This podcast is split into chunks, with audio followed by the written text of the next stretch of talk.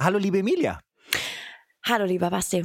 Es ist 2024. Wir sehen uns das wow. erste Mal in diesem Jahr und ich wünsche dir ein fantastisches, fröhliches, glückliches, erfolgreiches, ähm, gefüllt mit tollen Filmen und Serien und Musik, weil das ist dann natürlich auch was. Und Bücher, komm Aber hallo, Warum unbedingt. nicht? Alles hallo. Künstlerische darf auch mit rein. Total. Neues Jahr. Äh, Das wünsche ich dir auch. So viele schöne Adjektive, liebe Emilia. Ich wünsche mir das zum einen für mich selber, aber in erster Linie auch für dich. Allen, die uns zuhören, natürlich. Ähm, Selbstverständlich. Selbstverständlich, da wir unsere Sendungen immer ein bisschen, unsere Podcasts ein bisschen vor der Veröffentlichung ausstrahlen, ähm, stellen wir das heute einfach voran, weil der folgende Podcast wurde schon im letzten Jahr noch aufgenommen. Deswegen ist der Ton vielleicht nicht ganz der gleiche, deswegen äh, wollte ich das nur anmerken. Ähm, du hast dir ein bisschen was vorbereitet, oder? Für den kurzen Vorspann heute. Auf jeden Fall. Einfach um ein kleines ähm, Flashback zusammen durchzugehen, würde ich dich gerne fragen wollen, hattest, gib mir doch mal drei deiner Highlights filmisch oder Serien vom, vom 2023. Ich habe, zum einen habe ich Everything Everywhere All at Once.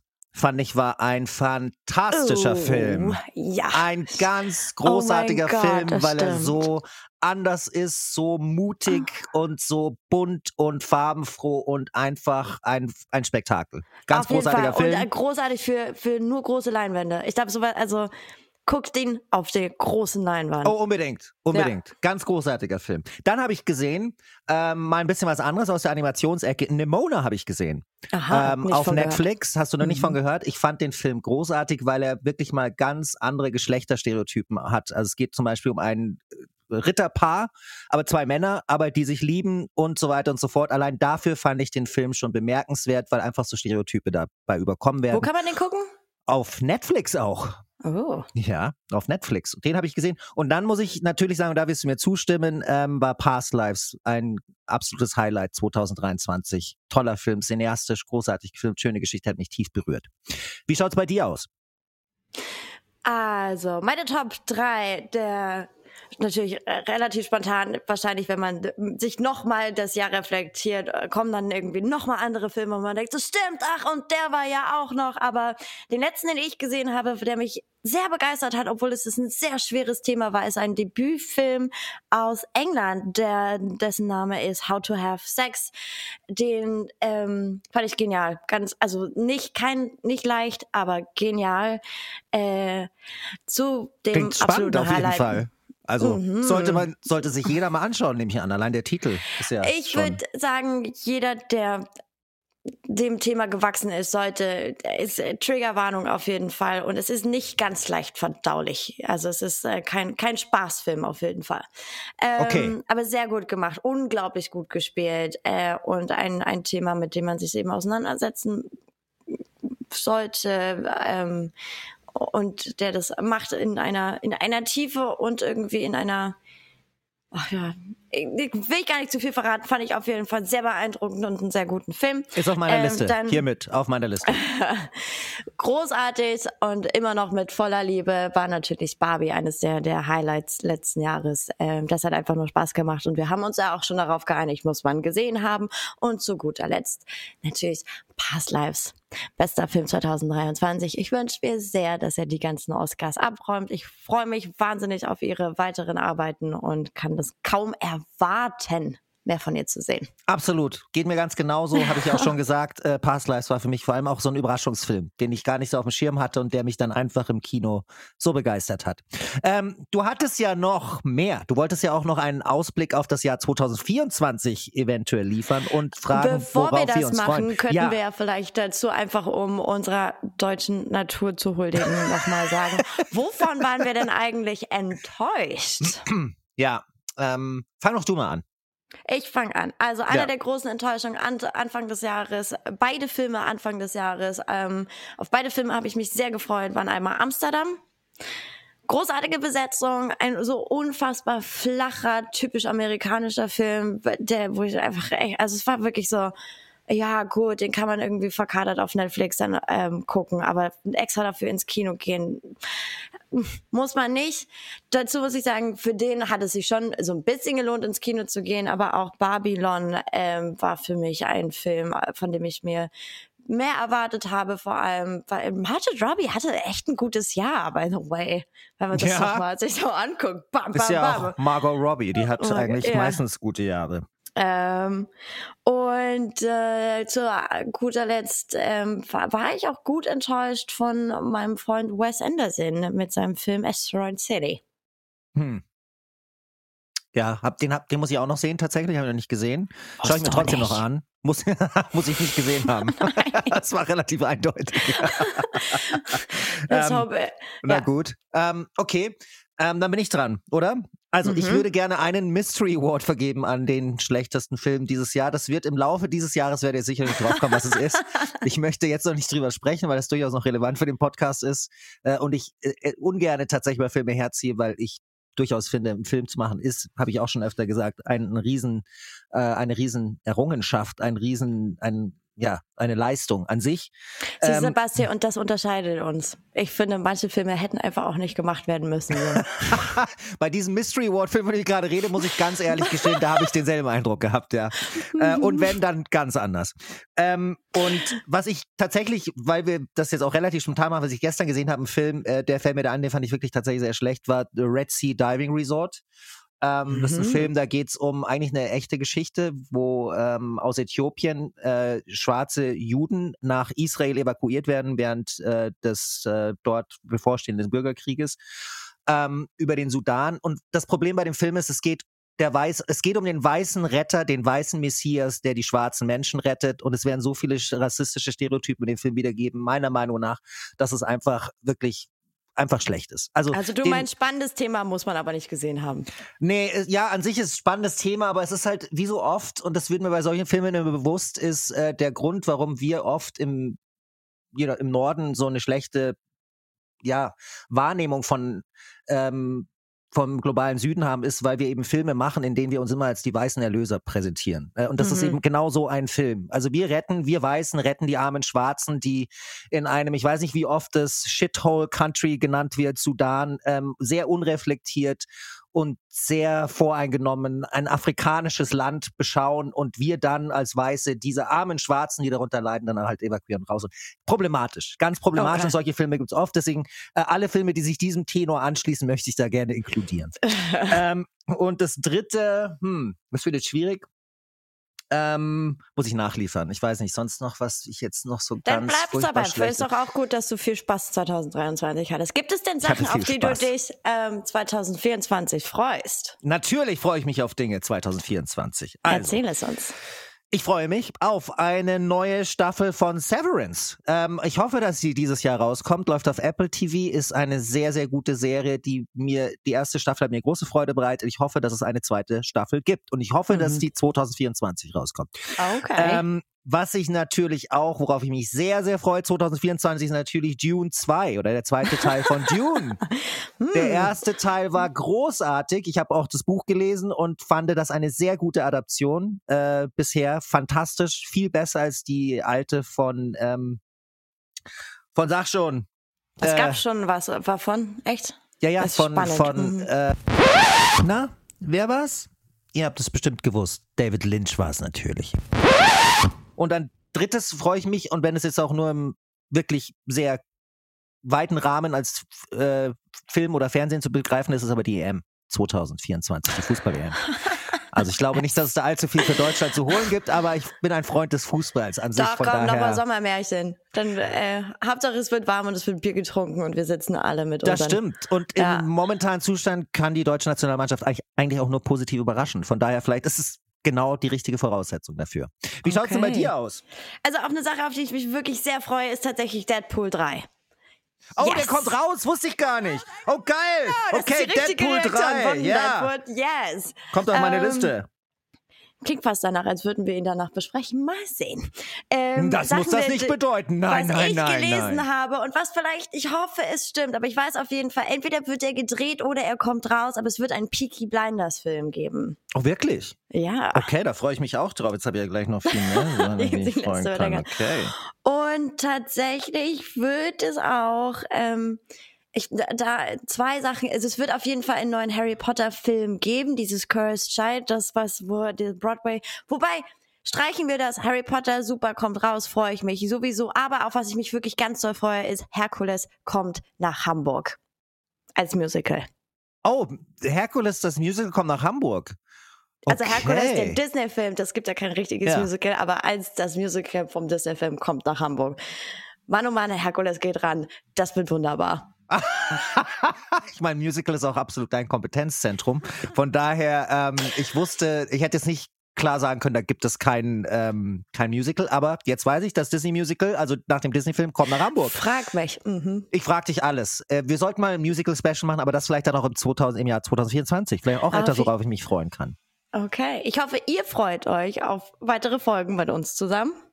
Das hoffe ich auch. Und in diesem Sinne wünschen wir euch einen wunderschönen Start ins dieses Jahr 2024 mit Glück, Gesundheit und ordentlich Rückenwind und Auftrieb. Mhm. Da überschlägt sich gleich meine Stimme. ja. Und du, was wolltest du noch mitgeben, liebe Emilia? Dass wir uns damit verabschieden.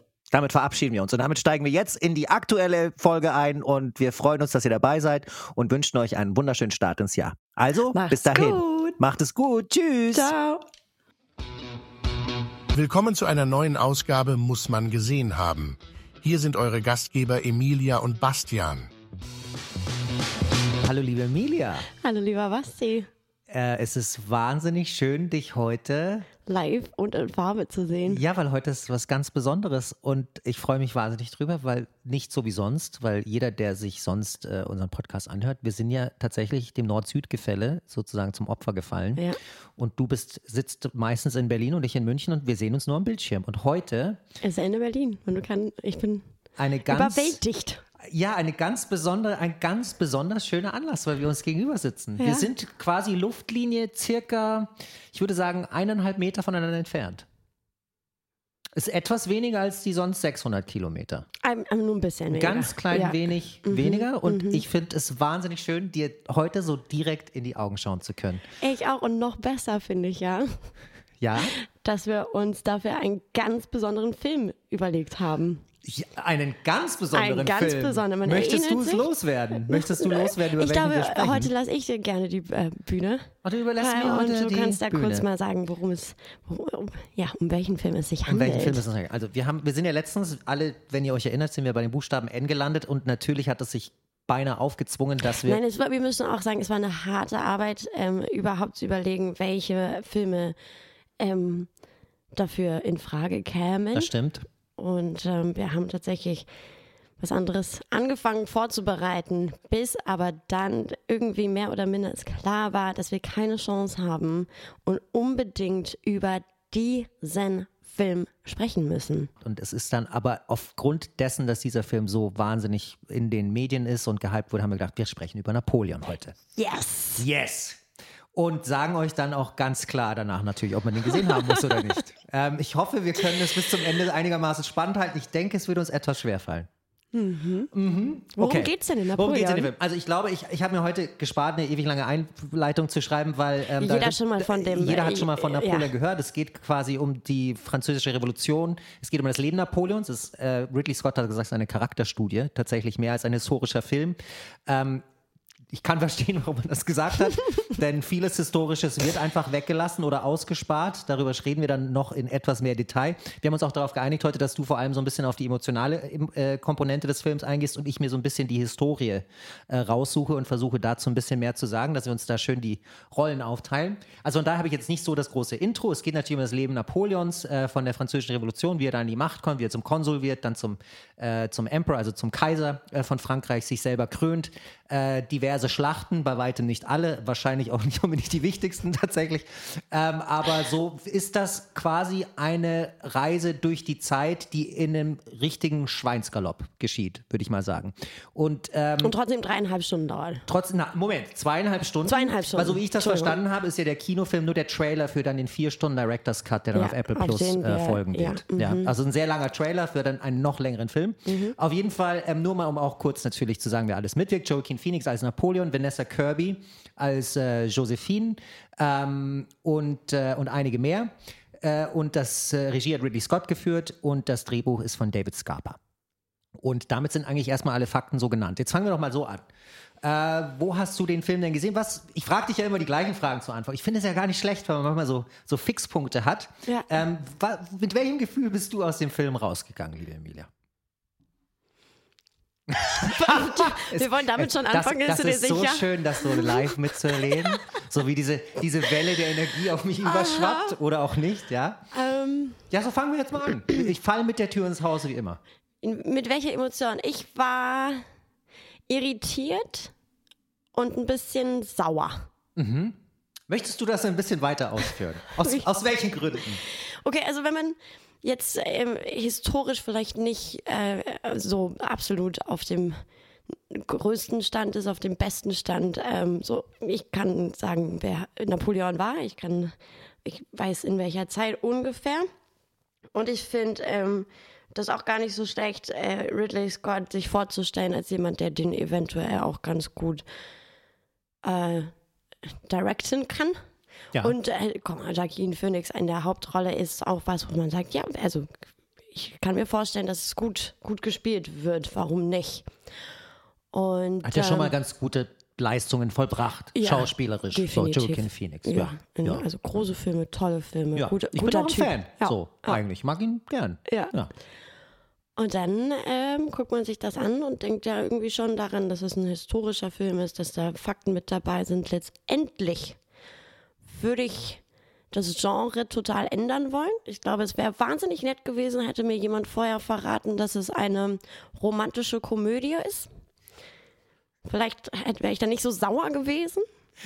Ja, ja, okay. Also die Benennung hätte schon mal einen großen Unterschied machen können. Ja, einfach, dann hat man eine andere Erwartung. Ja. Ja, wenn man irgendwie weiß, okay, es ist wirklich alles irgendwie so ein bisschen auf Witz gemacht. Groß, lustig. Also dann hätte ich irgendwie auch gedacht, ich hätte dann mir zutrauen können, äh, zu lachen äh, während des Films und nicht zu denken, so, mich, mich komplett verarscht zu fühlen. Ja. Wie war es denn bei dir?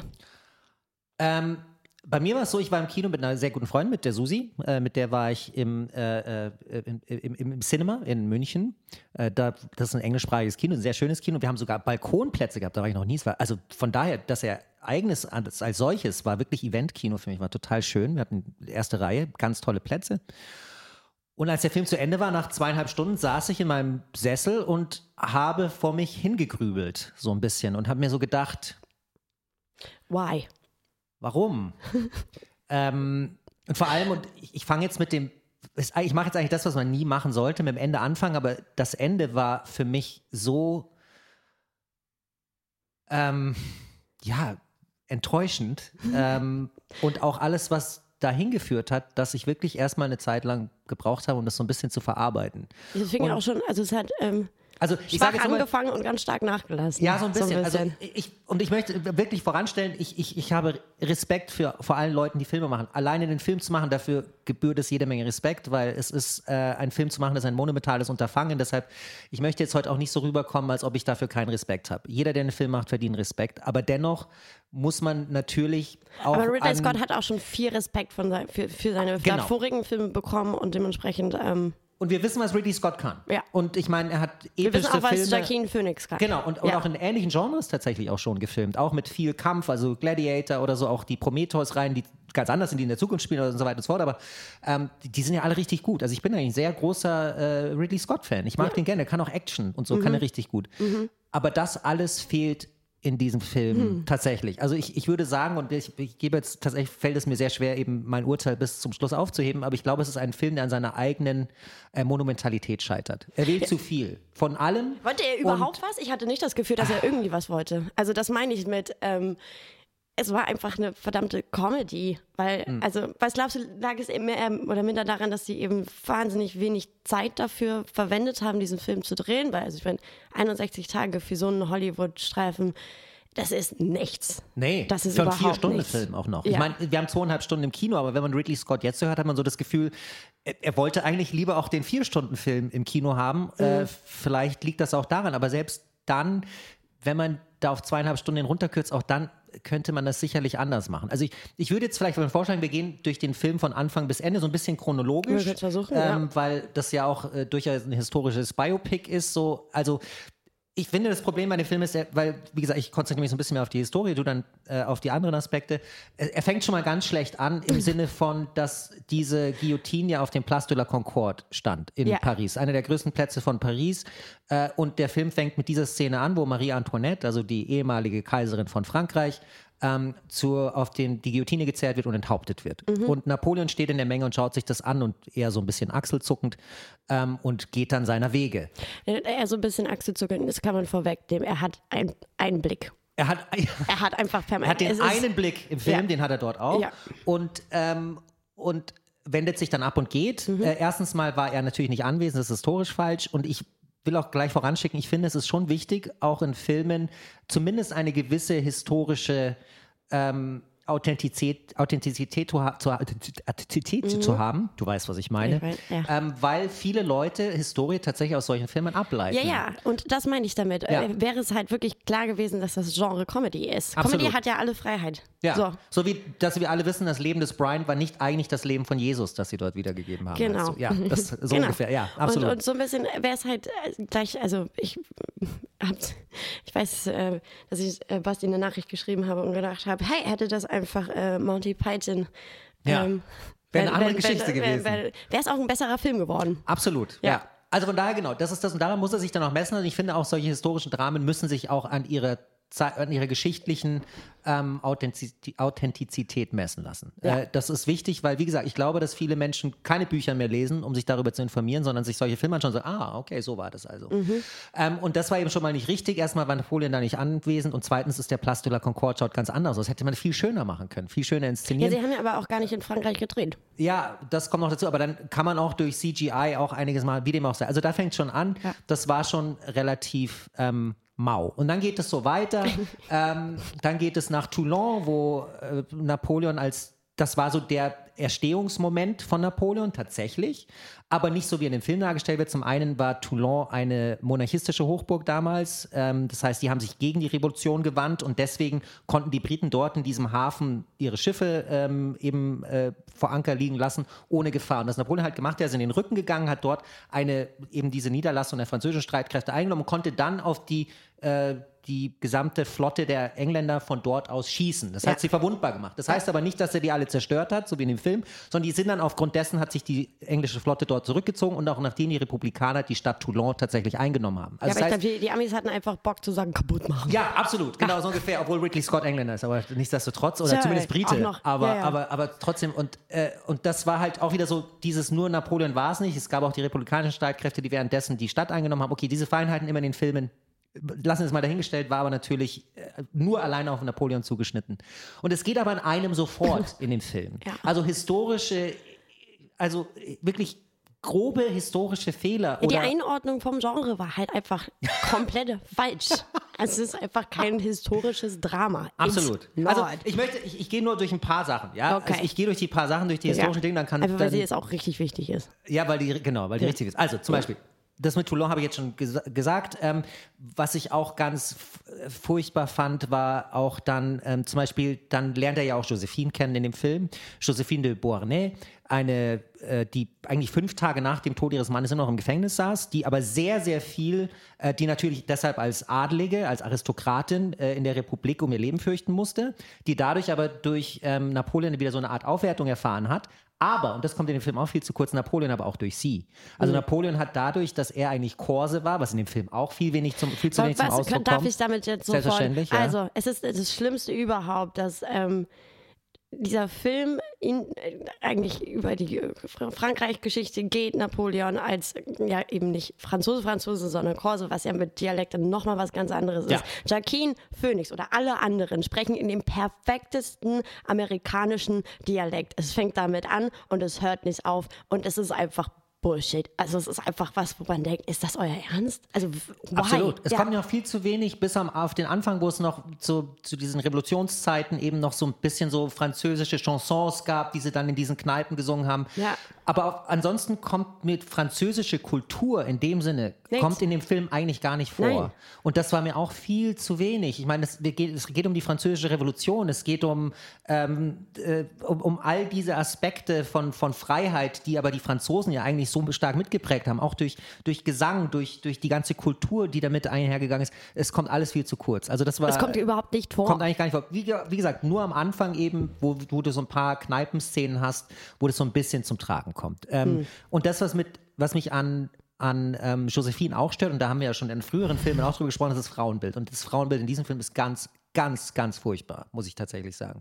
Also ähm, dieses, dass eigentlich äh, Josephine im Film nur immer dargestellt wird als seine ähm, ja, seine Gebärmaschine eigentlich, so ein bisschen. Es geht wirklich, ich meine, es war tatsächlich eine ein, ein, ein Thema für die beiden. Das hat ja dann auch zu der Annullierung der Ehe geführt, weil sie keine Kinder für ihn ähm, oder keine Kinder für ihn ausgetragen hat, scheinbar zeugungsunfähig war, aber wobei man das ja auch äh, durchaus unter heutigen Gesichtspunkten vielleicht auch anzweifeln kann, wo jetzt an wem es lag, wie auch immer.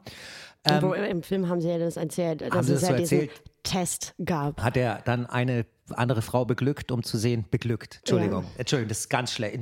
Hat, ist er mit einer anderen in die Kiste gestiegen? Äh, ob er sie beglückt hat, weiß ich nicht, das kann ich nicht beurteilen, sollte hm. niemand beurteilen. Glaube ich, so glaube ich eher nicht hm. so. Ähm, und auf jeden Fall ist er dann ähm, ja, Vater hat das wohl genau. funktioniert, ist Vater ja. geworden.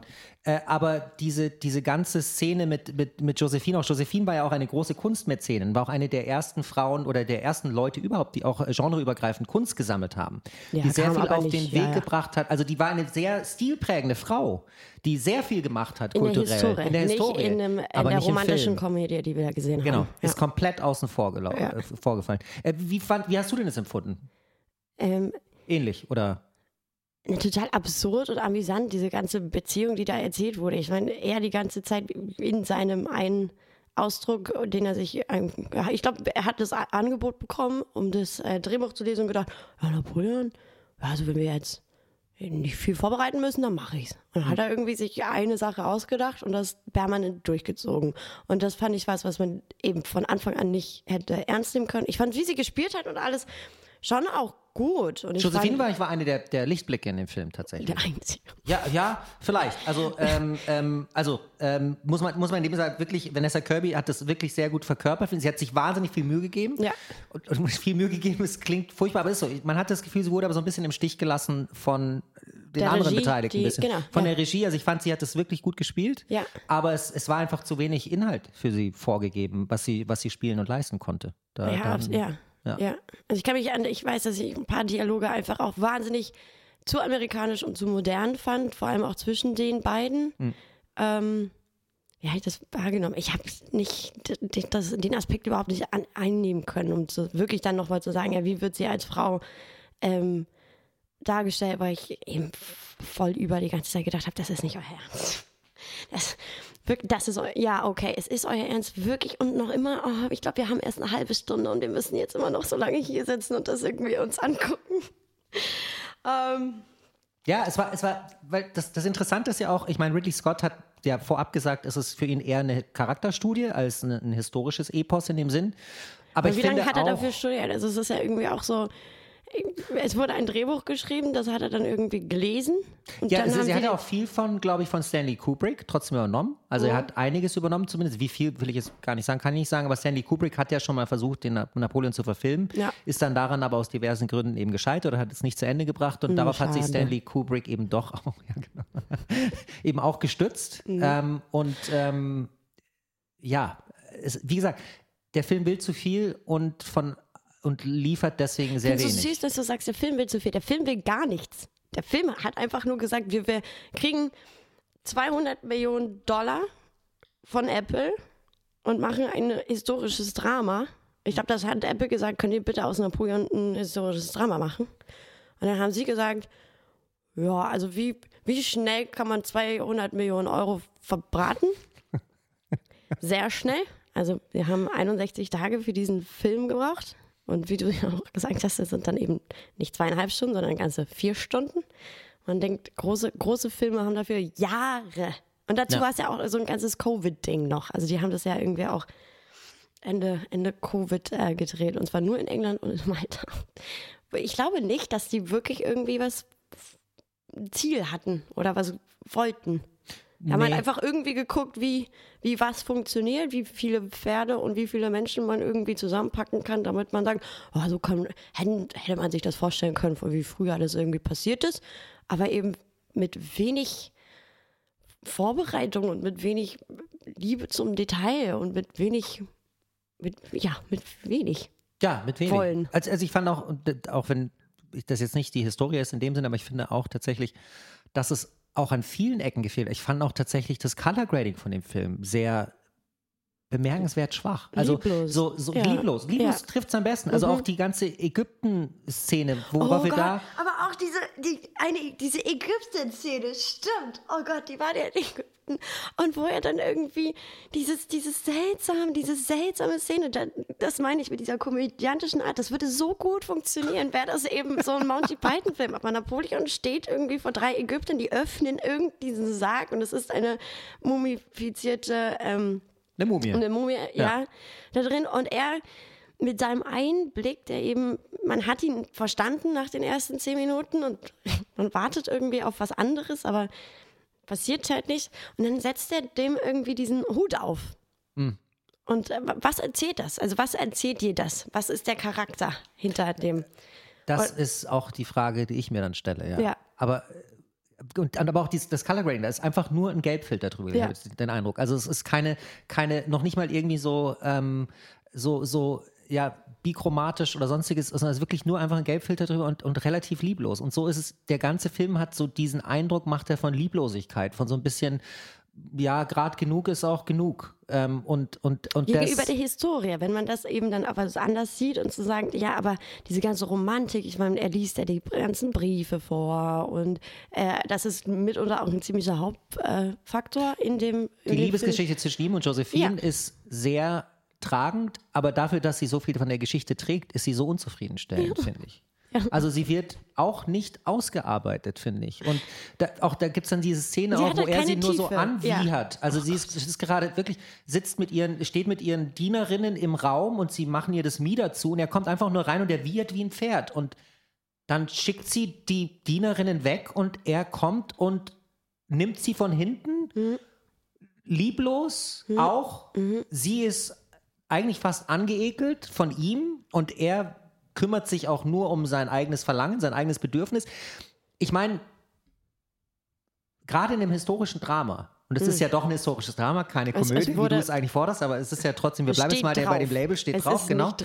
Dann verstehe ich nicht, dass man in einer solchen Szene sowas zeigt, weil dafür gibt es natürlich überhaupt keinerlei, ähm, also Belege in der Historie, dass sich so eine Szene jemals überhaupt zugetragen hat. Mhm. Ähm, und warum muss ich die dann dort einbauen? Sowas, wo, wo wirklich keinerlei Verbindung zwischen den beiden entsteht und du dir wirklich gar nicht wirklich sicher bist, warum die überhaupt irgendwie diese Briefe miteinander schreiben. Und der Briefwechsel zwischen genau. Josephine und Napoleon, der war ja tatsächlich ein sehr intensiver, ein sehr emotionaler. Aber, Man kann darüber sehr viel über Napoleon erfahren, Ja, im- wenn man das er in den richtigen ja. Kontext einbettet. Ja. Ja, abs Aber, absolut. Ja. Genau. Also es gab ja nicht viel Briefwechsel, aber er hat ja viel geschrieben, Ja. laut des Films. Ja. Ja, laut des Films, Ja. genau. In, in der Wirklichkeit hat Josephine schon auch einiges an ihn geschrieben. Ja. Ähm, aber die Briefe vergessen. kommen sehr ungenügend zur Geltung. Mhm. Ja, also äh, wirklich, das Frauenbild in dem Film finde ich wahnsinnig problematisch, vor allem wenn man mit Josephine eine Frau hat, die eigentlich wirklich sehr, sehr viel gemacht hat und sehr, sehr viel geleistet hat für die Kunst, für die Kultur, finde ich es bemerkenswert. ist auch süß, dass du irgendwie die, nach, da irgendwie noch Erwartungen dabei hattest und gedacht hast, komm, also jetzt. Die Hoffnung stirbt immer zuletzt, Ja. liebe Emilia. Mhm. Immer.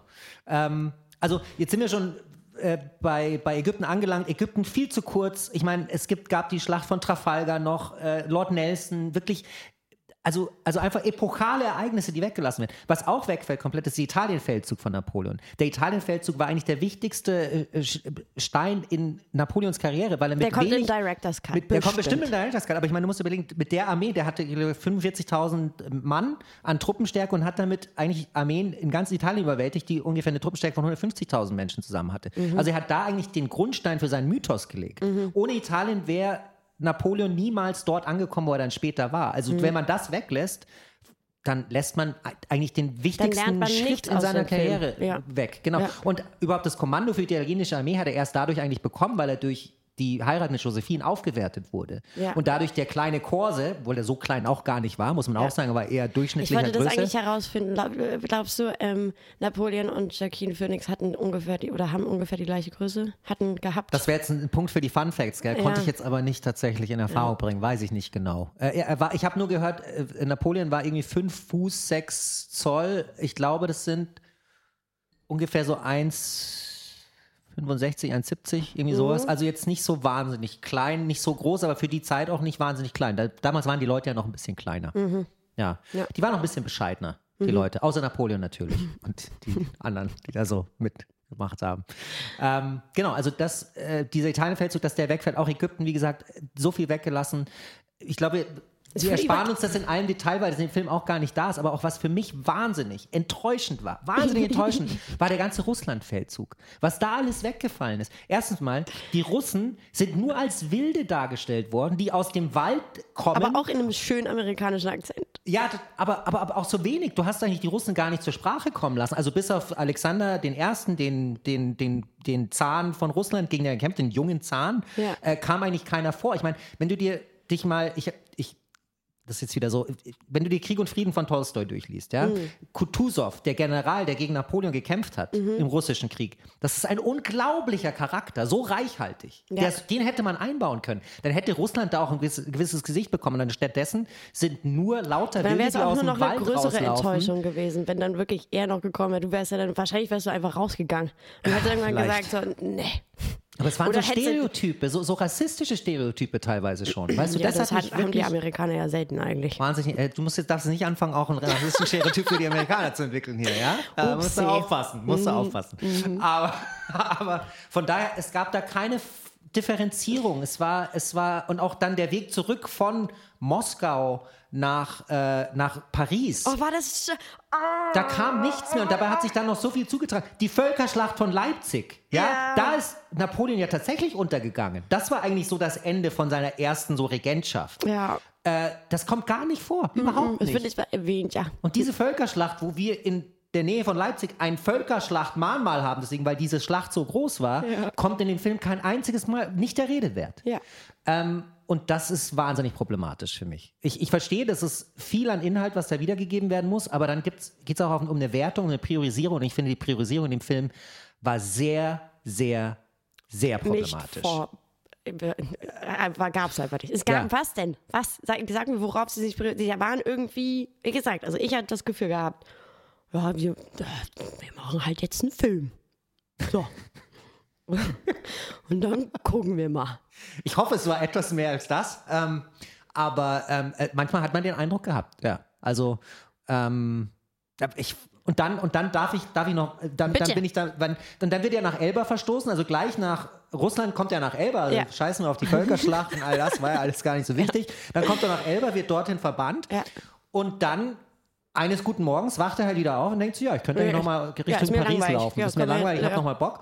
Und dann steigt auf ein Schiff, fährt da so Richtung Festland, Europa. Ja, aber er steigt nicht nur in das Schiff, er geht, er geht da auf dieses Schiff und sagt, wenn ihr kooperiert, dann Genau. passiert euch nichts. Absolut. Ja. Und die stehen erstmal alle stramm und sagen, natürlich, Ja, mon ja, General. ja, Ja, klar. Und, Gab ja ähm, auch keinen Grund, warum du jetzt hier bist. Genau. So. Ich meine, das kann man ja auch mal so machen, vielleicht war es ja auch so, aber was dann wirklich enttäuschend ist, ist, als er dann auf Kontinentaleuropa anfängt, ankommt und ich meine, das ist ja wirklich eine unglaubliche Geschichte, historisch gesehen, das muss ich mir vorstellen. Der Mann, der wurde von ganz Europa in die Knie gezogen, wird ins Exil geschickt auf Elba und dann macht er sich auf den Weg und marschiert quer durch Europa nach Paris und stellt wieder eine Armee auf die Beine. Ist ja. Wahnsinn eigentlich. Und, und alles, was du dem Film hast, ist, der steht einmal irgendwelchen äh, Soldaten gegenüber, die ihn aufhalten wollen und über die muss er hinweg, die muss er auf seine Seite ziehen und das ist mit die uninspirierendste Rede, die ich in meinem Leben je gehört habe. Das sind irgendwie so drei Sätze. Das sind so drei Blick. Sätze, sein Blick und auf einmal schreien alle Soldaten, juhu, Stimmt. Napoleon, du bist der Größte. Und du sitzt da und denkst dir, aber, aber warum jetzt genau? Ja, Also genau, ja. er hat in dem ganzen Film eigentlich mir nie irgendwie eine Solidarität abgerungen. So, wenn ich jetzt Soldat wäre, wo ich gesagt hätte, ah, okay, das verstehe ich, das ist ein toller Typ, für den möchte ich auch jetzt wieder sterben.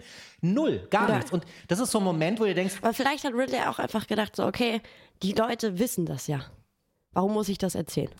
Ja, aber das ist der größte Fehler eines Regisseurs, wenn man, wenn man sich überlegt, ähm, ja, die Leute wissen es eh, muss ich ja nicht erzählen. Ja. Ähm, aber de, der Eindruck entsteht auf jeden Fall. Und dann, ähm, ja, da, dass die Schlachten auch, sag ich mal, so wie Austerlitz, dass die dann alle hier irgendwo im See ertrinken, war auch nicht alles. Und äh, das ist auch alles historisch sehr Aber inakkurat. kann man da mal kurz was Positives sagen? Es sieht schon Bitte. aber gut aus. Also ich also die ganzen großen Schlachten, das war schon was, wo ich Ja, die Schlacht habe, von Austerlitz fand ich okay. Der Rest war auch so ein bisschen Entschuldigung, aber war ein bisschen hingerotzt auch. Nee, also aber die also, äh, Schlacht von. Borodino, das war auch nochmal so ganz kurz, war auch eine Riesenschlacht. Ähm, auch in Moskau, also einmarschiert, du siehst gar nicht, wer die Feuer legt, du siehst keinerlei Bevölkerung oder Das, das, da, da, da hätte man ja mal ein bisschen so die andere Seite auch zeigen können. Also ich fand das auch sehr ungenügend. Also ja, also ich fand die drei großen, großen, was, ähm, Sachen, womit es anfängt, dann das, das mit dem See und dann, ähm, das Ende, das fand ich, fandst du gut. fand ich okay. Aber das ist doch schön, dann hast Also du ja was ich Gutes mal- zu sagen. Ja, Das ich finde das also total schön. Ja, Das finde ich sehr schön. Okay. Also auch diese Formationsgeschichte, ich weiß nicht, ob die wirklich so passiert ist, aber wenn als sie dann irgendwie sagen, okay, sie, sie machen dieses, dieses Viereck Ja. anstatt äh, eine gerade Linie. Ja. Ja, man hat bemerkt, ich habe mich richtig mit Kampfsachen äh, Sachen Wow. auseinandergesetzt. Willst du jetzt auch Generalin werden? Nachdem du Rush gesehen hast, wolltest du ja Rennfahrerin Ich werden. bleib bei Rennfahren. Du brauchst, ja. du bleibst ja, bei Rennfahren. ich- Finde ich ja, eine gute Wahl. Ja, danke. Finde ich eine gute Wahl. Ja, es, es würde ich auch unterstützen. Ähm, ja, und so geht es halt in einem fort und dann hast du natürlich noch Waterloo. Äh, das haben sie nicht weggelassen, überraschenderweise. das kam vor. Äh, so der Untergang und dann, äh, da gibt es dann noch die Szene von, wo dann ein Scharfschütze Napoleon auf dem Feld ins Auge nimmt und sagt, darf ich ihn abschießen, was absoluter Unsinn ist, weil solche Scharfschützgewehre gab es überhaupt nicht damals. Das waren die Kanoniere, als, als Napoleon damals auf die, die, die erste Reihe der, der alliierten Armeen zugeritten ist, haben die Kanoniere gefragt, ob sie ihn äh, erschießen sollen, ob sie feuern sollen. Ja. Und dann hat eben Lord Wellington gesagt, nein, äh, was ist das ist der Ausspruch? Ähm, wir Generäle haben andere Dinge zu tun, als gegen, auf uns gegenseitig zu schießen während einer Schlacht. Das hat er schon gesagt, aber eben nicht mit einem Scharfschützen, der mit dem Gewehr direkt neben steht. Also auch, äh, wie dem auch sei. Ähm, und dann haben wir das Ende. Äh, Lord Wellington kommt dann auch auf ihn zu und sagt, ähm, äh, er, er trifft ihn tatsächlich auch und sagt ihm, du bist jetzt in die Verbandenschaft nach nach St. Helena geschickt worden und, ähm, und das ist nie passiert, die haben sich nie getroffen. Ich weiß nicht, warum man das machen musste. Pff, ja, okay, hat man halt gemacht. Dann ist er auf, Historisch ungenügend. total ja, ungenügend. ja. Dann ist er auf St. Helena und ich glaube, ich nehme jetzt nicht zu viel vorweg, wenn ich sage, Napoleon stirbt auf St. Helena. Aber das Ende auch. Ich muss ich jetzt echt mal sagen, das Ende. Du siehst so einen Schuss von hinten von Mhm. Napoleon, er sitzt da so, hat gerade noch irgendwas über, ich glaube, die Schlacht von Borodino erzählt und, und bla bla bla zu irgendwelchen Leuten, die da mit ihm auf der Insel Mit, wohnen. ne, mit den Kindern. Ja, mit den Kindern, mit genau. den Die haben, Mädels, die da wo er seinen eigenen Mythos nochmal so ein bisschen, Genau. ich, ich weiß nicht mehr ganz genau was. Und dann siehst du den Schuss von hinten, Ja, er, er zentral kadriert und dann kippt er einfach zur Seite, weg, ja. gibt das Bild frei und das Ja. war das Ende. Erleichterung. Also dann war endlich das Ende und man konnte sagen, guck, wir haben es überstanden. Aber auch so ein uninspiriertes Ende, oder? Ich meine, Ja, der meine kippt dann also- einfach zur Seite weg und das war's. Es hätte ja alles wirklich sehr lustig sein können. Ich gebe dir vollkommen recht. Ja. Wie ist das Leben des Brian? Würde Ja, ich echt sagen so. Das, Ja. das Leben des Napoleon. Na, bo- Na, Napoleon. Sowas zum Beispiel. Aha. Ja, das wäre doch was. Nein, gib, ihm- gib ihm einen amerikanischen Namen. Das funktioniert mit. Aber ich finde Napoleon finde ich total schön ist- tatsächlich ist gerade. auch ein Kann ich mir jetzt nicht von lösen. Ja, okay. Auch wenn es ein bisschen kleiner rassistischer Stereotyp ist, auch meinerseits, muss ich sagen. Ich, ich entschuldige mich bei allen Franzosen. Verzeihung. Verzeihung dafür, aber es ist das Beste, was mir eingefallen ist. Ja. Äh, vielleicht dann, ja, dann, dann könnte man das äh, tatsächlich machen. Ich, Aber fa- dann wäre es straight gewesen, dann wäre es wirklich auch was, wo man gesagt hatte, okay, ja gut, aber in der Komödie braucht das das Historische. Ist ja irgendwie, kann man sich ja ausdenken. absolut, das stimmt. Ja. Aber ich fand tatsächlich, das Leben des. Brian ist historisch akkurater gewesen, glaube ich, als. Oh Gott. Äh, Würde ich gerne mal näher drauf eingehen, vielleicht in einem anderen Podcast. Sollen wir, ähm, möchtest du dazu noch was sagen? Nein, ich habe die Historie aufgearbeitet. Ich habe jetzt tatsächlich auch viel zu der Historie gesagt. Was, was, was würdest du denn gerne noch loswerden? Was hast du denn noch so, was ist dir denn noch so aufgefallen? Auch so von der Ich Dramaturgie vielleicht. Ich weiß einfach, ähm, ich habe mich wahnsinnig drüber aufgeregt. Ich habe mich einfach schon zu oft wahnsinnig darüber aufgeregt, was mit diesem Film gemacht wurde. Und ich, ich verstehe sehr vieles darin nicht. Also sehr vieles. Also vor allem auch, warum er überhaupt gedreht wurde. Doch, das kann ich schon verstehen, weil es Ja. natürlich eine epochale Geschichte. Eine, Denn die eine, Idee, ja, Napoleon zu verfilmen, okay. Genau. Aber ja. warum dieser Film Und so, so, verfilmt wurde, ja. Ja. Ja. Die Frage kann ich hier nicht genau beantworten. Tatsächlich. Schade. Ja, schade. Das- Ich finde auch. Also, da stehen wir Davidoff. kann ich wohl nicht sagen. Mehr kann ich jetzt auch nicht sagen. Also, äh, von daher eher ungenügend. Ja. Ja. Kann man so festhalten, oder? Ja. Sollen wir dann mal so ein bisschen einsteigen in die, in die kleineren Rubriken des Ganzen? Ja. Ähm, sollen wir mal mit den Fun Facts weitermachen? Ja. Mhm. Tatsächlich, ja? Machen wir noch mal den Fun Facts. Günther, Fun Facts bitte. Fun Facts. ähm, ich glaube, um es nochmal zu wiederholen, der Film wurde halt einfach nur in 61 Tagen gedreht. Das klingt erstmal beeindruckend, das hätte aber eben nach dem, was wir euch gerade erzählt haben, definitiv mehr Zeit in Anspruch nehmen sollen. Die einzigen Drehorte waren eben England und Malta, also es hat überhaupt nichts, nichts mit Frankreich irgendwie zu tun gehabt. Ähm, und dann, ähm, äh, ja, das sind ja erstmal zwei, vielleicht übergebe ich das und dann habe ich, glaube ich, nochmal zwei und dann, ja. Als Referenzwert würde ich nur mal gerne sagen, ein Tatort hat ungefähr 30 Drehtage. Ja, also um das mal so ein Genau. bisschen in, in, in Referenz zu setzen, was jetzt das eigentlich bedeutet. Mhm. Und ich glaube, wir sind uns alle einig, ein Tatort, äh, gar nicht qualitativ, aber ist natürlich Schnitt nachbearbeitet, ist natürlich Kostet wesentlich auch mehr. keine 200 kostet Millionen auch keine 200 Dollar. Millionen. Also von daher 61 Drehtage für einen eigentlich vier Stunden Film. Weil wie gesagt, wenn man Ridley Scott hört, hat man den Eindruck, er möchte lieber, dass man sich die vier Stunden Version anschaut als die zweieinhalb Stunden Version. War dann aber Ähm. einfach auch nicht so clever, den zuerst, ähm, Ich weiß nicht, was der für einen Deal mit Apple TV gemacht hat, aber ähm, wie dem auch sei. Also auf jeden Fall, 61 Tage ist sehr wenig. Für Ja. einen Film von der Größenordnung ist es sehr, sehr wenig. absolut. Ähm, was ich noch. Also selbst für einen Film wird nicht der Größenordnung. 61 Tage Ja. ist für einen guten, gemachten, teuren Kinofilm ja, nichts Ja. eigentlich. absolut.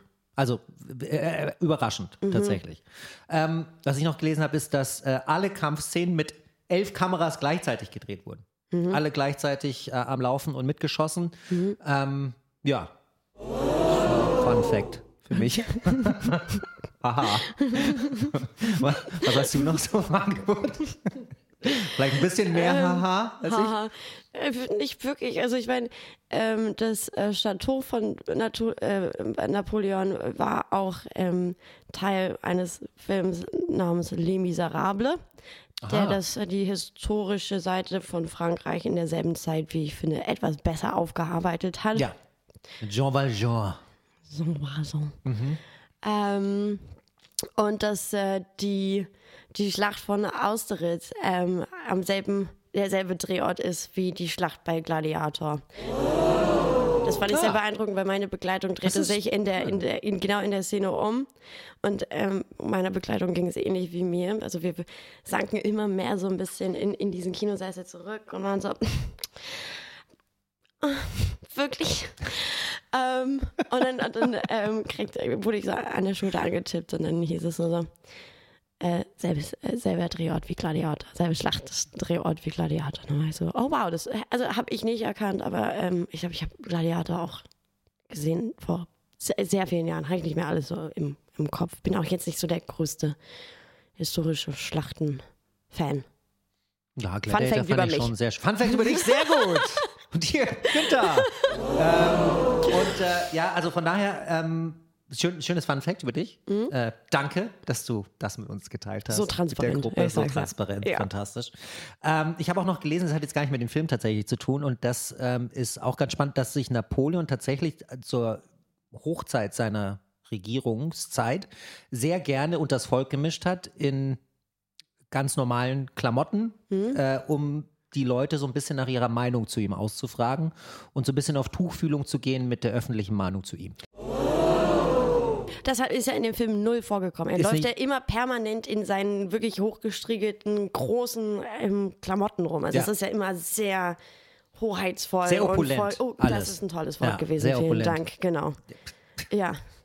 Haben wir irgendwas zu den Kostümen sonst zu sagen? Also war das irgendwie was? Ja, ich, ich finde, die sind das, was man sich, die sind schon das, was man sich so ein bisschen erwarten würde. Also ich Ja. finde, ich kann dem Kostüm nichts aussetzen. Ich finde, die Eben, haben, aber es war irgendwie auch nicht zu, zu beeindruckend oder was, was viel. nee, aber, aber ich finde, das ist auch okay. Es ist, das ist das vielleicht, was man sich erwarten würde Ja. bei dem Film. Ja. Also jetzt nicht zu viel, nicht zu wenig, aus meiner Sicht, weiß ja, nicht, okay. wie es dir Ja, ging. nö. Aber die kann man, das Kostümdepartement kann man dort auf jeden Fall mal loben der werden. Ja. Ja, Ja. guter Job. Sehr Leute. gut. Ja, gut gemacht. äh, bonne chance. Ähm, Gut, dass wir auch den Namen jetzt dafür rausgesucht haben. absolut, ja, sehr gut, genau. ähm, und sonst, ähm, da haben wir schon gesagt, dass der vier Stunden Director's Cut kommt dann auf Apple TV raus. Mhm. Äh, Apple Plus. Apple TV Plus, so heißt es, glaube ich, wirklich, richtig, Mhm. äh, akkurat. Ähm, und ich glaube wirklich tatsächlich, ähm, der wird vielleicht etwas historisch akkurater sein, wobei ich nicht ganz sicher bin. Ich habe sogar auch schon gehört, werde soll nicht dann noch die Definitiv nicht. Beziehung zu Josephine eher vertiefen als, äh, als aber wer weiß es. Ja, ähm, lassen wir es erstmal dabei. Ähm, Zitate. Hast du Ne, was ich an habe hab noch Zitaten? einen, einen letzten. Oh, Entschuldige, wenn ja, du, das ist selbstverständlich. Genau, aber das tatsächlich über die, äh, über ihn ähm, als nicht die Filmfigur, sondern die Figur, die er war. Ja. Und ähm, Also die historische Figur die von Napoleon. historische Figur Ja. Napoleon, die, seine letzten Worte waren angeblich.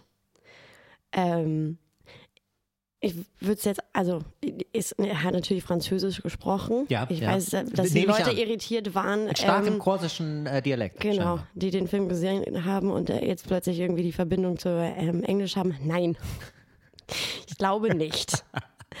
ähm, aber seine letzten Worte waren La France, l'armée, tête d'armée and, äh, und äh, Josephine. Er starb mit, äh, genau, Josephine auf den Lippen. genau. Und das kurz zu übersetzen, falls jemand das noch nicht so verstanden hat, was ja okay ist. Also er hat gesagt, Frankreich, Armee, der Anführer der Armee und Josephine. Und er starb mit 51 Jahren an vermutlich Bauchkrebs. Ja, habe ich auch gelesen. Wobei ich habe auch schon mal eine Theorie darüber gelesen, dass ähm, der, dass Napoleon an der Wandfarbe, ich glaube, er hat die grüne Wandfarbe in St. Helena, ähm, und die ist krebserregend, so wie die damals hergestellt wurde. Das auch was damit zusammen, äh, dass damit auch zusammenhängt. Das ist tatsächlich eine, ein- eine, eine Art Mythos. Ich möchte jetzt nicht sagen, das ist äh, unbedingt stimmt. historisches Grundwissen, aber es gibt durchaus Spekulationen in die Richtung, dass tatsächlich die Wandfarbe auch was äh, dazu beigetragen hat. Weil ich glaube, die war stark bleihaltig, wenn ich mich nicht täusche. Okay. Ähm, ja, das ist ein Fun Fact. Ja. So, ja. Ja, also, wie gesagt, könnt ihr mal gerne auf einer Cocktailparty ausprobieren, mal schauen, wie die Leute reagieren. Und dann ist es immer nur eine Frage in unserem postfaktischen Zeitalter, wie stark ihr und überzeugen ihr das weiter vermittelt. Ja. Ähm, also Zitate. Das Filmzitat. Genau. Also, was hast du denn als Sind mir leider nicht im Kopf geblieben. Ich glaube, ich habe mich zu weit darüber aufgeregt, dass ich dann irgendwie gesagt habe, nee, Nee. nee. Okay, Und also- ich wollte ihn nicht nochmal gucken zur Nee, Vorbereitung. ja, das ist auch vollkommen in Ordnung. Ähm, ich habe ihn auch nur einmal gesehen, allerdings. Ich habe auch dann einfach noch im Internet ein bisschen recherchiert. Das Äh, schneiden wir raus. Es wäre viel cooler, wenn du einfach sagst, ich kam aus dem Kino und habe Genau. mir das gemerkt. Absolut. Ich, ich merke mir alles auf Anhieb. Ich habe ein fotografisches und auch ein auditives. Ich glaube, es reicht auditiv, aber ist auch egal. Ja, ich hab, wollte einfach dick auftragen jetzt. Wenn, wenn schon, denn schon. Das hast du mir ja gerade beigebracht, Ja. oder? Also von daher. Okay. Also ich habe hier, ähm, der, der ist mir tatsächlich sogar im Kopf geblieben. Den kenne ich tatsächlich auswendig. Als Napoleon zu dem, ich, zum englischen, ähm, zum englischen Botschafter, ich habe jetzt seinen Namen nicht parat, äh, sagt, ähm, die haben natürlich Differenzen wie die Engländer und die Franzosen zu dem Zeitpunkt andauernd. Ähm, und er hat zu ihm dann einfach gesagt, er war wutentbrannt und ist, bevor er weggestürmt ist von ihm und ihn stehen gelassen hat, hat er gesagt, You think you are so great because you have boats. Das fand ich ganz Hat der lustig. Franzose zu dem Engländer Nein, hat, ja, ja, hat der Napoleon zum englischen Botschafter gesagt. Ja. Das fand ich tatsächlich eine ganz witzige Szene. Und das soll scheinbar sogar historisch akkurat sein, habe Wow, ich nachgeforscht, dass er das gesagt hat. Ähm, Wen aber hast du gefragt? Den, den Großcousin von? den Großcousin von Napoleon. Ja. Also den Groß, Groß, Groß, Groß, Neffen, Groß, eher sowas. Großcousin jetzt. Ja. Also, aber zu denen habe ich immer noch einen ganz guten Draht, tatsächlich. Ja. die sind auch, die sind auch ganz am Boden geblieben, eigentlich jetzt mittlerweile. Kann man Okay. mit denen ganz gut verkehren. Und ähm, also das fand ich, das war sogar eine ganz lustige Szene. Die war ganz lustig. Und dann habe ich noch eins. Nicht, dass ich fand, ich fand den Film, als ich irgendwann einfach selber als Komödie für mich abgestempelt hat, gab es schon auch lustige Szenen. Wenn man eben den Abstand dazu gewinnt und sagt so, okay, ich, also ich, das Genre hat sich jetzt geändert. ja. Ja. Das stimmt. Und vielleicht könnte man all den Leuten empfehlen, wenn sie sich den Film anschauen möchten, vielleicht unter diesem Vorzeichen den Film zu sehen. Vielleicht Ja. wird es dann ein ganz anderes äh. Ereignis und Ja. eine andere Erfahrung. Ja, absolut. Es Ich wäre mir tatsächlich sicher, dass dem so ist. ist immer eine Frage der Grundfrequenz Ja. am Ende des Tages. Ja? Ähm, und dann habe ich noch, ähm, Napoleon sagt, I am the first to admit when I make a mistake, I simply never do. Das waren meine Zitate für diese Woche aus dem Film Napoleon. Die Lieblingsszene. Hast du eine Lieblingsszene in dem Film? Das Ende, einfach nur weil es das Ende war. Okay. Oh, ich bin gespannt, was du für ein Urteil mit dem Film fällst. Ich, bin, ich hab, kann mir gar nichts vorstellen im Moment. ähm, und dann haben wir, ich, ich habe eine Negativszene tatsächlich diesmal rausgegriffen, ähm, weil meine Lieblingsszene tatsächlich relativ wenig eingefallen ist, habe ich mir eine, eine, eine Negativszene rausgegriffen. Wirklich, ich habe auch eine, ja. die Szene mit den Pferdegeräuschen, wo er Ja. sich da an, wo wirklich wo Josephine in ihrem Mieder im Gemach steht und sich das zuknöpfen lässt und er kommt rein Ja. und er wird wie ein Pferd und das ist wirklich teilweise echt ekelhaft und Ja. dann schickt sie die weg und er nimmt sie dann von hinten so wahnsinnig lieblos und sie lässt es so über sich ergehen. Wirklich furchtbares Frauenbild, furchtbares Bild der Beziehung generell, die sie zueinander hatten. Okay, ich glaube, Ganz ich, schlimm. ja, da, ich, lass uns bitte nicht dieselbe haben. Deshalb überlege, aber ist mir noch einer eingefallen, Ja. als er sie das erste Mal besucht und die in diesem komisch leeren Raum sitzen. Als er sie zum ersten Mal sieht, meinst du? Nee, nicht, er sieht sie ja das erste Mal auf der Party. Genau, ja, genau. Und dann besucht er sie ja, wegen des Schwertes von dem, ähm, Stimmt. Genau. Weil der Sohn zu ihm kommt Genau. und nach dem Schwert seines Vaters Genau. bittet, das ihm abgenommen wurde, weil er als Aristokrat ja, und wo er sich hingerichtet dann wurde. irgendwas einfach aussucht und da Ja. hingeht und dann ist sie das und dann sitzen die ja aber in diesem leeren Raum mit diesem Tisch und ähm, reden nicht viel und dann ähm, spreizt sie halt irgendwann die Beine und schlägt ihren Rock zurück. Das war eine Szene, die irgendwie was auch immer erzählen sollte, aber das war irgendwie auch so, oh wow, das ist das zweite Mal, dass wir sie sehen und ähm, Und ihr gleich unter den Rock schauen, quasi. Ja. Also das sieht man natürlich nicht, äh, aber ja, Ja, ja. Das, auch das hat wieder so ein bisschen was mit dem Frauenbild zu tun, das generell transportiert wurde. Das, das, was, das, was sie wirklich am definiert hat, war eigentlich wirklich nur ihr Geschlecht Mhm. in dem Film, am meisten. Also es kam, gab schon auch ein bisschen andere Momente, wo, aber, aber im Endeffekt ging es immer ums Kinderkriegen und es ging, wie sie ihm ihr Geschlecht hinhält und er dann darauf ganz entzückt reagiert oder auch nicht so entzückt, wie auch immer man das auslegen möchte. Aber Mhm. Ja. das ist, äh, ja, okay, kann ich, kann ich, sehe ich ähnlich. let's come to an end. Okay, ähm, deine Lieblingsrubrik heute, liebe Emma. Nein, wir machen erst das Fazit. Ach, wir machen erstes Fazit? Ja. Okay, wir machen erstes Fazit. Okay. Jünter, lass doch mal bitte hier laufen, ja? T minus. Six, five, four, three, two, one. Nein, Nein. definitiv nicht. Muss man Null, auf gar keinen keinen Fall Fall. Gesehen Nö, haben. Nein, Selbst wenn man tr- krass äh, Fan ist. Nein. Lass ihn aus. Es, es fällt mir tatsächlich schwer, so ein, ein, ein abgrundtief schlechtes Urteil über einen Film zu fäll- fällen, weil, wie gesagt, ich, hab, ich, hab, ich weiß, wie schwierig es ist, einen Film zu machen. Ich habe jede Menge Respekt vor allen Leuten, die Filme machen, aber Aber- der hätte es besser wissen müssen. ja, und wie gesagt, vor allem ist es wirklich, manches kommt mir wirklich so ein bisschen hingerotzt vor. Es ist, Es ist, ja, ist gut, es ist ein zweieinhalb Stunden Film, der dir die ganze Zeit nur vermittelt, oh, wir hatten halt Geld und ein Thema. Ja, es, es ist leider wirklich weit hinter allen Erwartungen zurückgeblieben. Und die Historie in dem Film, wirklich, bitte, das möchte ich an, dem, an der Stelle bitte betonen, jeder, der sich den Film ansieht, Guckt eine Doku einfach. Schau wenn dir euch, Doku an, genau. Weil dieser Film, aus dem kann man historisch überhaupt nichts herleiten. Und es bringt mir noch zu einer Szene, was ich auch nicht verstehe. Ja. In, in, in Ägypten, wo sie dann diese Schlacht mit den Mamelucken schlagen und dann schießt er eine Kanone in die Pyramide rein. Ja. Das ist natürlich historisch überhaupt nicht gegeben gewesen. Die waren sieben Kilometer von den Pyramiden weg. Wenn dann war das überhaupt ein Hintergrund. Dann frage ich mich, warum muss ich sowas in den Film reinschneiden, wenn das so fernab jeder Akkuratesse ist? ich kann es dir nicht Ja, ich verraten. weiß, es tut das mir musste ich nur noch loswerden, ja. weil das fand ich auch so unnötig. Okay. Ja, also Ja. Das, hat mich, das hat mich so Richtig aufgeregt. genervt. Ja, Mensch. Okay. Okay. Also, Ja. damit ist unser Fazit, äh, fällt relativ klar aus. Ähm, ich weiß nicht, kam jetzt wahrscheinlich für alle Zuhörenden sehr überraschend. Ich glaube, das war über die letzten äh, 45 Minuten relativ unklar, dass das Urteil so ausfallen wird. Schön, dass wir euch so bei Laune Aber gehalten das haben. ist, aber was, ja, falls ihr euch das überlegt habt, wisst ihr jetzt, warum nicht. Wenigstens gibt es. Ja. Man konnte damit nicht wirklich sehr diplomatisch umgehen, Ja. aus, aus meiner Das- Perspektive. ja. Aus Mhm. deiner auch nicht, habe ich den Eindruck, liebe Emilia. Nein. Emilia schüttelt den Kopf. Ich übersetze das für all die, die uns nicht sehen.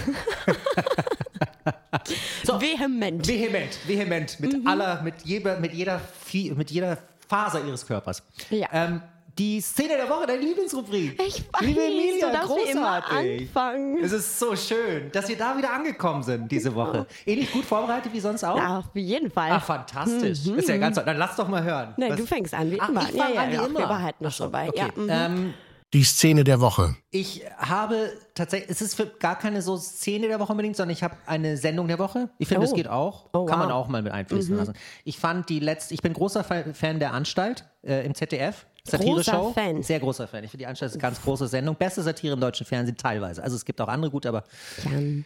ich finde die sehr. Oh, ja, Jan Böhmermann ist da auch ganz oben mit dabei. Okay, stimmt. Aber er ist jetzt keine Satire im klassischen Sinne, ähm, finde ich zumindest. Okay. Böhmermann polemisiert auch ein bisschen, das ist auch vollkommen in Ordnung, dafür mag ich ihn auch, aber die Anstalt ist ein bisschen mehr auch noch so, die geht auch in die Tiefe, auch der ganze Faktencheck zu den Sendungen finde ich sehr, sehr gut. Und die letzte Anstalt fand ich ganz großartig. Es geht um den Nahostkonflikt, sehr schwieriges Thema, das sie sehr, sehr gut aufgearbeitet haben, meiner Meinung nach. Absolute Empfehlung meinerseits, sich die anzuschauen. Okay. Ja.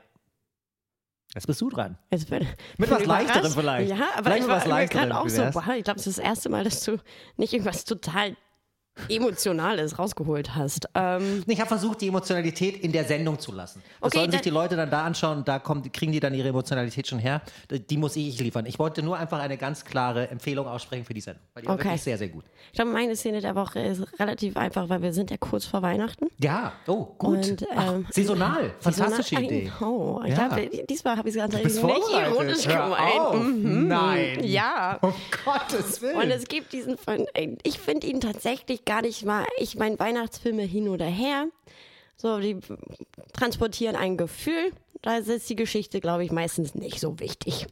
Oder meistens irgendwie ähnlich, aber es gibt diesen Film The Holiday. Ähm, und ähm, irgendwie eine, eine gute Besetzung. Und der, der schon auch sehr attraktive Jude Law spielt da mit. Und dann, Oh, ja, den mag ich auch total gerne. Ja. ja.